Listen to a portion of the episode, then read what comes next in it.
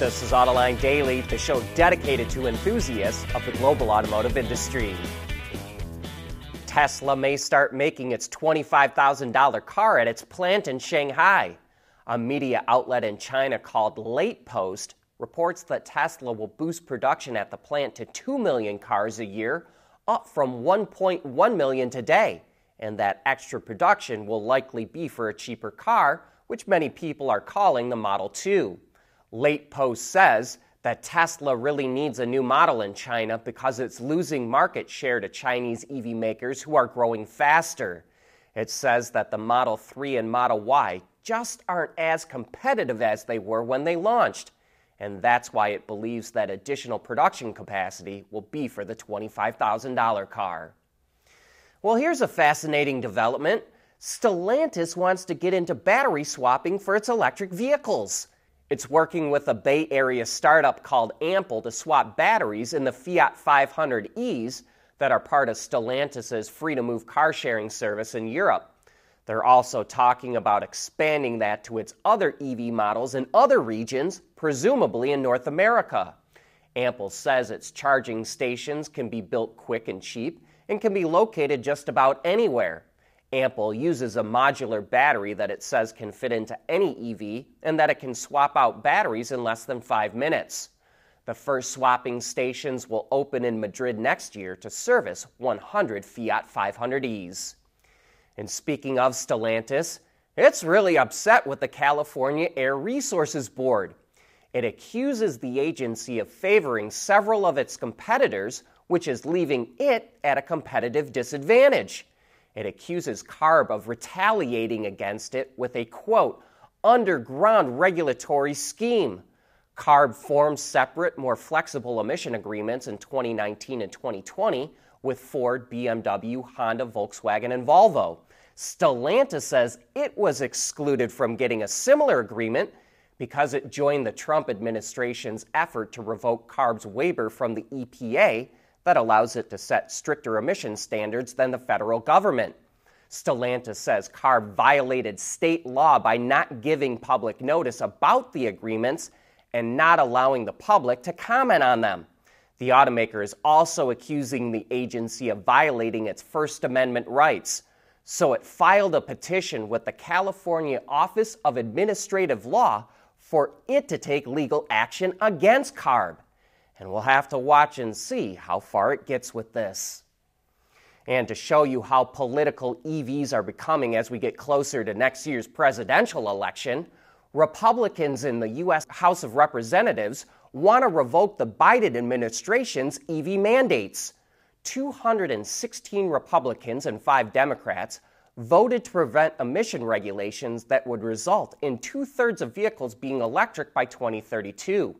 The White House has threatened to veto the legislation, which says it would, quote, catastrophically impair the EPA's ability to issue auto regulations.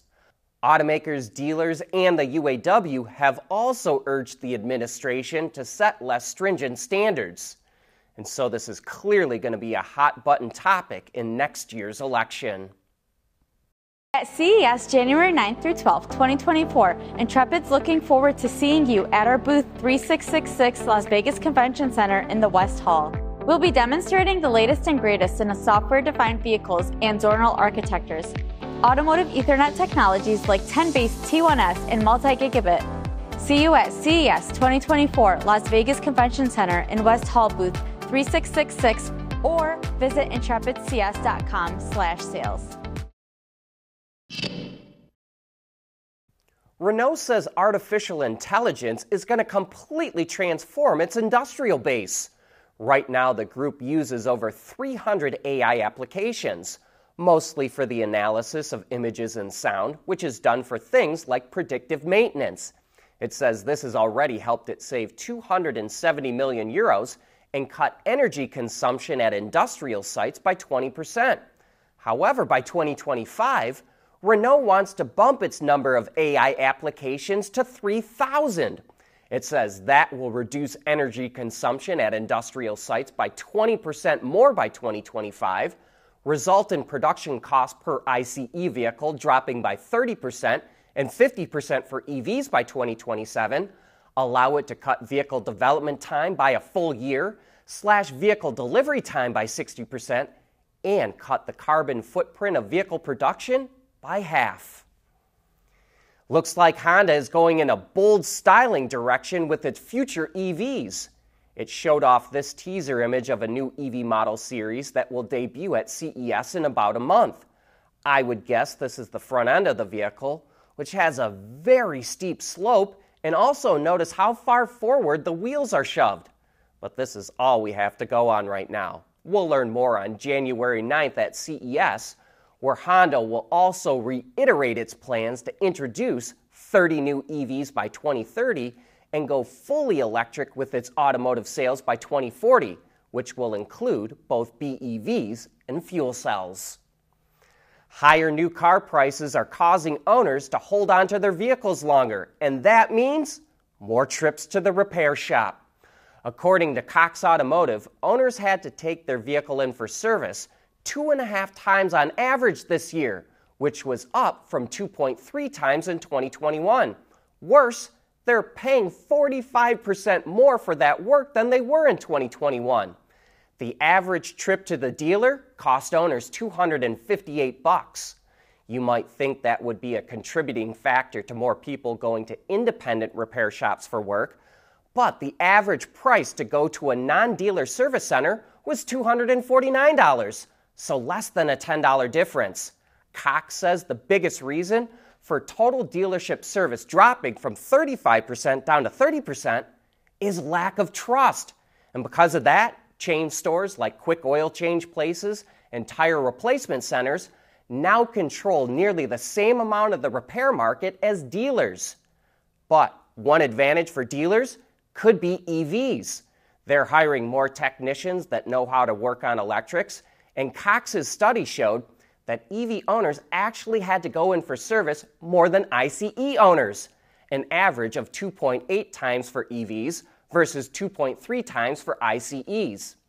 I think this is probably related to automakers still working out the kinks with new EVs, which should get better in time, but for now, it could be a way for dealers to gain an advantage. The only way that EVs make environmental sense is if their batteries get recycled at the end of their life. That's why Toyota is joining forces with Cirba Solutions to greatly expand its battery recycling network in the United States.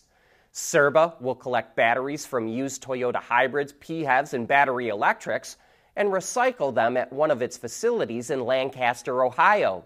That plant will concentrate on recycling batteries from the East Coast and Midwest.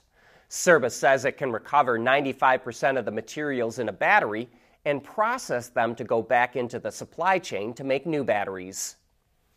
GM's Hydrotec business unit, which makes fuel cells, is going to supply them to a company called Autocar Industries. It makes customized work trucks like cement mixers, dump trucks, and tractors for depots. Autocar will start installing fuel cells in a Class 8 semi and a front end loader at its plant in Alabama in 2025, while the fuel cells will be made by Hydrotec in Michigan. Each fuel cell will produce 77 kilowatts of power. Charlie Freese, the executive director of Hydrotec, says fuel cells are better suited than batteries for towing, hauling heavy loads, and driving more than 500 miles at a time. Hydrotec also says it has a major announcement coming next Monday, and we'll let you know more about that as soon as we get the info. The number of low cost models in the US and Europe is dwindling. According to S&P Global Mobility, the number of vehicles priced under $30,000 fell from 50% in the US market in 2017 to about 25% today. And the same thing is happening in Europe, where the number of A and B segment models dropped from 190 in 2014 to 160 today and will probably go to 124 next year and we think it's because it's so difficult to make a profit on those small cars. But S&P says that could open the door for more low-cost Chinese vehicles. And that brings us to the end of this show. However, don't forget to check out Autoline After Hours, which goes live at 3 p.m. Eastern Time on our website and YouTube channel.